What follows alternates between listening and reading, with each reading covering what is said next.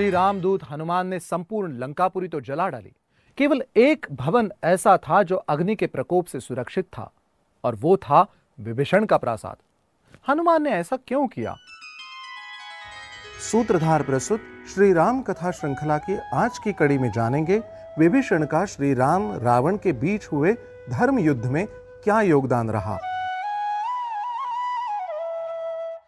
सभी वानरों ने सीता से हुई हनुमान जी की भेंट का समाचार सुना तो उनका हृदय प्रसन्नता से भर उठा और वो श्री रामचंद्र तथा पवनसुत की जय जयकार करने लगे। और वो सब मिलकर ये समाचार श्री राम को सुनाने के लिए निकल पड़े। करबद्ध हनुमान ने रामचंद्र जी को सीता जी का समाचार देते हुए विनयपूर्वक सीता के द्वारा दी गई दिव्य चूड़ामणि सौंप दी। सीता का संदेश पाकर श्री राम अत्यंत प्रसन्न हुए और उन्होंने उठकर पवनसुत को अपने हृदय से लगा लिया। हनुमान के मुख से लंका का वर्णन सुनकर रामचंद्र बोले, हनुमान, तुमने भयानक राक्षस रावण की जिस लंकापुरी का वर्णन किया है, उसे मैं शीघ्र ही नष्ट कर डालूँगा। सुग्रीव, अभी विजय नामक मुहूर्त है और इस मुहूर्त में प्रस्थान करना अत्यंत उपयुक्त है। अतः तुम तत्काल प्रस्थान की तैयारी करो। आज उत्तरा फाल्गुनी नामक नक्षत्र है। कल चंद्रमा का हस्त नक्षत्र से योग होगा। इसीलिए हे सुग्रीव, हम लोगों का आज ही सारी सेनाओं के साथ यात्रा आरंभ कर देना ही उचित है। रघुनाथ जी के वचन सुनकर महापराक्रमी वानर शिरोमणि सुग्रीव ने वानर सेनापतियों को यथोचित आज्ञा दी और समस्त महाबली वानरगण अपनी गुफाओं और शिखरों से निकलकर उछलते कूदते हुए चलने लगे। लाखों और करोड़ों वानर जय जयकार करते हुए सागर तट की ओर चल पड़े। श्री रामचंद्र की जय और रावण की क्षय की घोषणाओं से दसों दिशाएँ गूंजने लगी। कुछ वानर बारी बारी से दोनों भाइयों को अपनी पीठ पर चढ़ाए लिए जा रहे थे। उनको अपनी अपनी पीठ पर चढ़ाने के लिए वे एक दूसरे से प्रतिस्पर्धा करने लगे। उनकी तीव्र गति के कारण अंबर धूमिल हो गया था। आखिर सेना समुद्र तट पर पहुँच गई। रामचंद्र जी के निर्देशानुसार समुद्र तट पर छावनी डाल दी गई। उधर इंद्रतुल्य पराक्रमी हनुमान जी ने लंका में जो अत्यंत भयावह घोर कर्म किया था, उसे देखकर राक्षस राज रावण को बड़ी लज्जा और ग्लानी हुई। राक्षस बलवान तो बहुत थे, किंतु न तो उन्हें नीति का ज्ञान था और ना ही वे शत्रुपक्ष के बलाबल को समझते थे। रावण के समक्ष प्रहस्त, दुर्मुख, वज्रदंष्ट, निकुंभ, वज्रहनु आदि प्रमुख राक्षसों ने शत्रु सेना को मार गिराने के लिए अत्यंत उत्साह दिखाया। उनके उत्साहवर्धक वचन सुनकर रावण अत्यंत प्रसन्न हुआ और उनकी हाँ में हाँ मिलाने लगा। उसी वक्त नीतिशास्त्र की बातें कहकर विभीषण ने उसे समझाने की कोशिश की, लेकिन उसका प्रयास विफल हो गया। राक्षस राज रावण उन सभी सभासदों को विदा करके अपने महल में चला गया। दूसरे दिन अपने सभा भवन में शत्रु विजयी रावण ने संपूर्ण सभा की ओर दृष्टिपात करके कहा, सभासदों, मैं दंडकारण्य से राम की प्रिय रानी सीता का अपहरण कर उसे यहाँ ले आया हूँ। किंतु वो मेरी शैया पर आरूढ़ होना नहीं चाहती। मेरी दृष्टि में तीनों लोकों के भीतर सीता के समान सुंदरी अन्य कोई स्त्री नहीं है। उसे देखने के बाद मेरा मन मेरे वश में नहीं रह गया। काम ने मुझे अधीन कर लिया है। कामातुर रावण की ये बात सुनकर कुंभकर्ण ने क्रोधित होकर रावण के इस कृत्य को पाप कर्म ठहराकर उसकी कड़ी निंदा की। तथापि लंका की रक्षा के हेतु वो युद्ध करने के लिए तैयार हो गए। अन्य सभी राक्षसों ने भी राम से युद्ध करने के लिए सम्मति दर्शाई। मात्र विभीषण फिर एक बार खड़े हुए और धर्म तथा न्याय की बातें कहने लगे और उन्होंने राम से संधि करने का प्रस्ताव रखा। विभीषण एकमात्र ऐसे व्यक्ति थे कि जो सोच विचार करके कृति करने में विश्वास रखते थे। वो न्यायप्रिय थे। धर्मशास्त्र तथा नीति शास्त्र का उन्होंने भली भांति अभ्यास किया था और योग्य तथा अयोग्य, पाप तथा पुण्य की उन्हें उचित पहचान थी। रावण के इस कृत्य के परिणामों को उन्होंने भाप लिया था। इसीलिए संपूर्ण लंका तथा लंकावासियों की सुरक्षा की दृष्टि से उन्होंने संधि का ये प्रस्ताव फिर एक बार सामने रखा था। विभीषण के वचन सुनकर प्रहस्त ने पूछा, अगर युद्ध में हमने देवताओं, राक्षसों तथा दानवों को पराजित किया है तो फिर एक साधारण मानव से डरने की क्या आवश्यकता?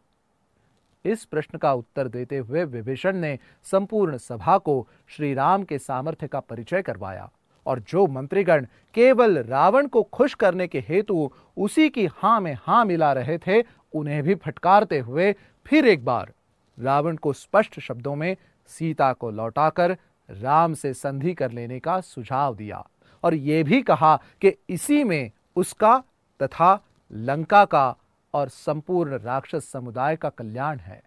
विभीषण की बातों से चिढ़कर मेघनाथ ने उसकी निर्भर्सना की और उन्हें कायर तथा भीरू कहा। मेघनाथ के मुख से यह अपमानजनक शब्द सुनकर विभीषण ने अपने ऊपर संयम रखते हुए फिर से अपनी बात दोहराई। विभीषण को बार बार सीता को लौटाने की बात करते देख रावण ने क्रुद्ध होकर कहा, विभीषण, तुम हमारे सबसे बड़े शत्रु हो, जो राम की सराहना करके हमारा मनोबल गिराने का प्रयास कर रहे हो।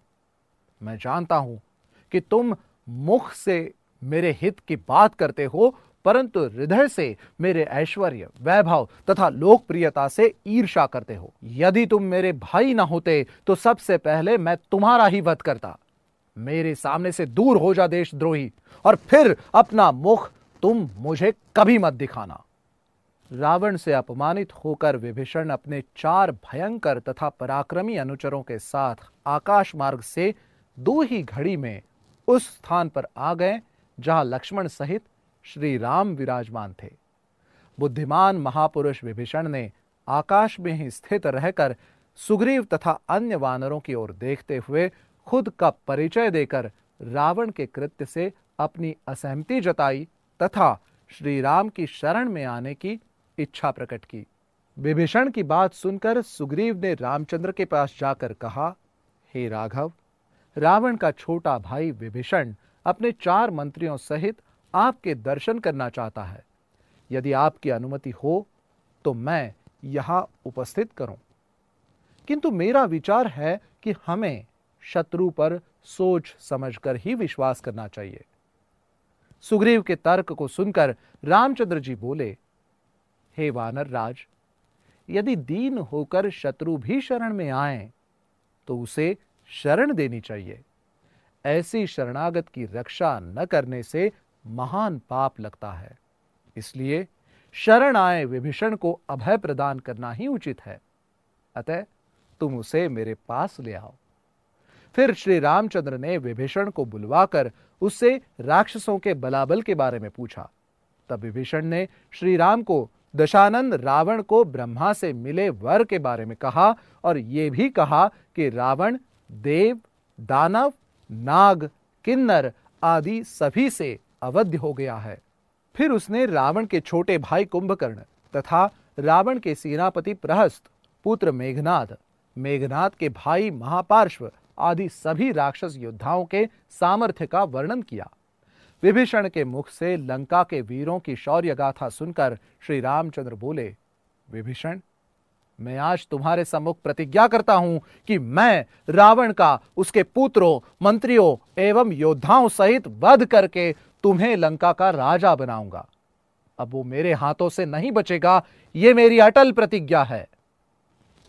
श्री रामचंद्र जी की प्रतिज्ञा सुनकर विभीषण ने उनके चरण स्पर्श करके कहा, हे राघव, मैं भी आपके चरणों की शपथ लेकर प्रतिज्ञा करता हूँ कि मैं रावण को उसके वीर योद्धाओं सहित मारने में आपकी पूरी पूरी सहायता करूँगा। विभीषण की प्रतिज्ञा सुनकर रामचंद्र जी ने लक्ष्मण से समुद्र का जल मंगवाया और उससे विभीषण का अभिषेक करके संपूर्ण सेना में घोषणा कर दी कि आज से महात्मा विभीषण लंका के राजा हुए। वानर सेना के समक्ष एक बहुत बड़ी समस्या थी, समुद्र पार करना। तभी राम के क्रोध से भयभीत होकर समुद्र ने स्वयं वहाँ आकर बताया कि सुग्रीव की सेना में नल और नील कुशल शिल्पी हैं। उनके नेतृत्व में समुद्र पर सेतु बांधना संभव हो सकेगा। इतना बताकर समुद्र वापस चले गए। समुद्र की बात सुनकर श्री राम की आज्ञा से नल और नील असंख्य वानरों को लेकर सेतु निर्माण के कार्य में जुट गए। उनके आदेश के अनुसार वानर सेना बड़े बड़े वृक्षों को उखाड़कर समुद्र तट पर एकत्रित करने लगे। देखते देखते वहाँ साल, अश्वकर्ण, धब, बाँस, कूटज, अर्जुन कर्णिकार, जामुन, अशोक आदि वृक्षों का एक विशाल गगनचुंबी ढेर लग गया। इस प्रकार सागर के किनारे वृक्षों तथा शिलाओं के दो विशाल पर्वत बन गए।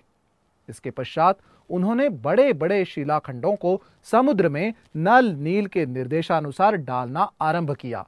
उन शिलाखंडों एवं वृक्षों को शिल्पकला में चतुर नल नील सेतु का रूप देते जा रहे थे। इस प्रकार उन्होंने अधिक परिश्रम करके पहले ही दिन छप्पन कोस लंबा सेतु बना दिया। दूसरे दिन उन्होंने और भी अधिक फूर्ति दिखाई और चौरासी कोस लंबा सेतु बनाया। फिर अतुल परिश्रम से तीसरे दिन बानवे कोस लंबा सेतु बनाया। इस प्रकार निरंतर परिश्रम करके उन्होंने 400 कोस लंबा सेतु बना डाला। अब नल और नील के प्रयत्नों से 40 कोस चौड़ा और 400 कोस लंबा मज़बूत सेतु बनकर तैयार हो गया था। समुद्र पर सेतु बन जाने के पश्चात श्री रामचंद्र जी ने हनुमान की पीठ पर और लक्ष्मण ने अंगद की पीठ पर बैठकर सेतु पर होते हुए विशाल सागर पार किया। उनके पीछे पीछे संपूर्ण वानर सेना भी सुग्रीव के नेतृत्व में समुद्र को पार कर लंका में पहुँच गई। इस सेना के लंका में पहुँचते ही राक्षसों में भयानक हलचल मच गई। वे लंका दहन की घटना को स्मरण कर भयभीत होने लगे। आगे क्या हुआ, ये जानने के लिए देखते रहिए सूत्रधार प्रस्तुत श्री राम कथा श्रृंखला की अगली कड़ी।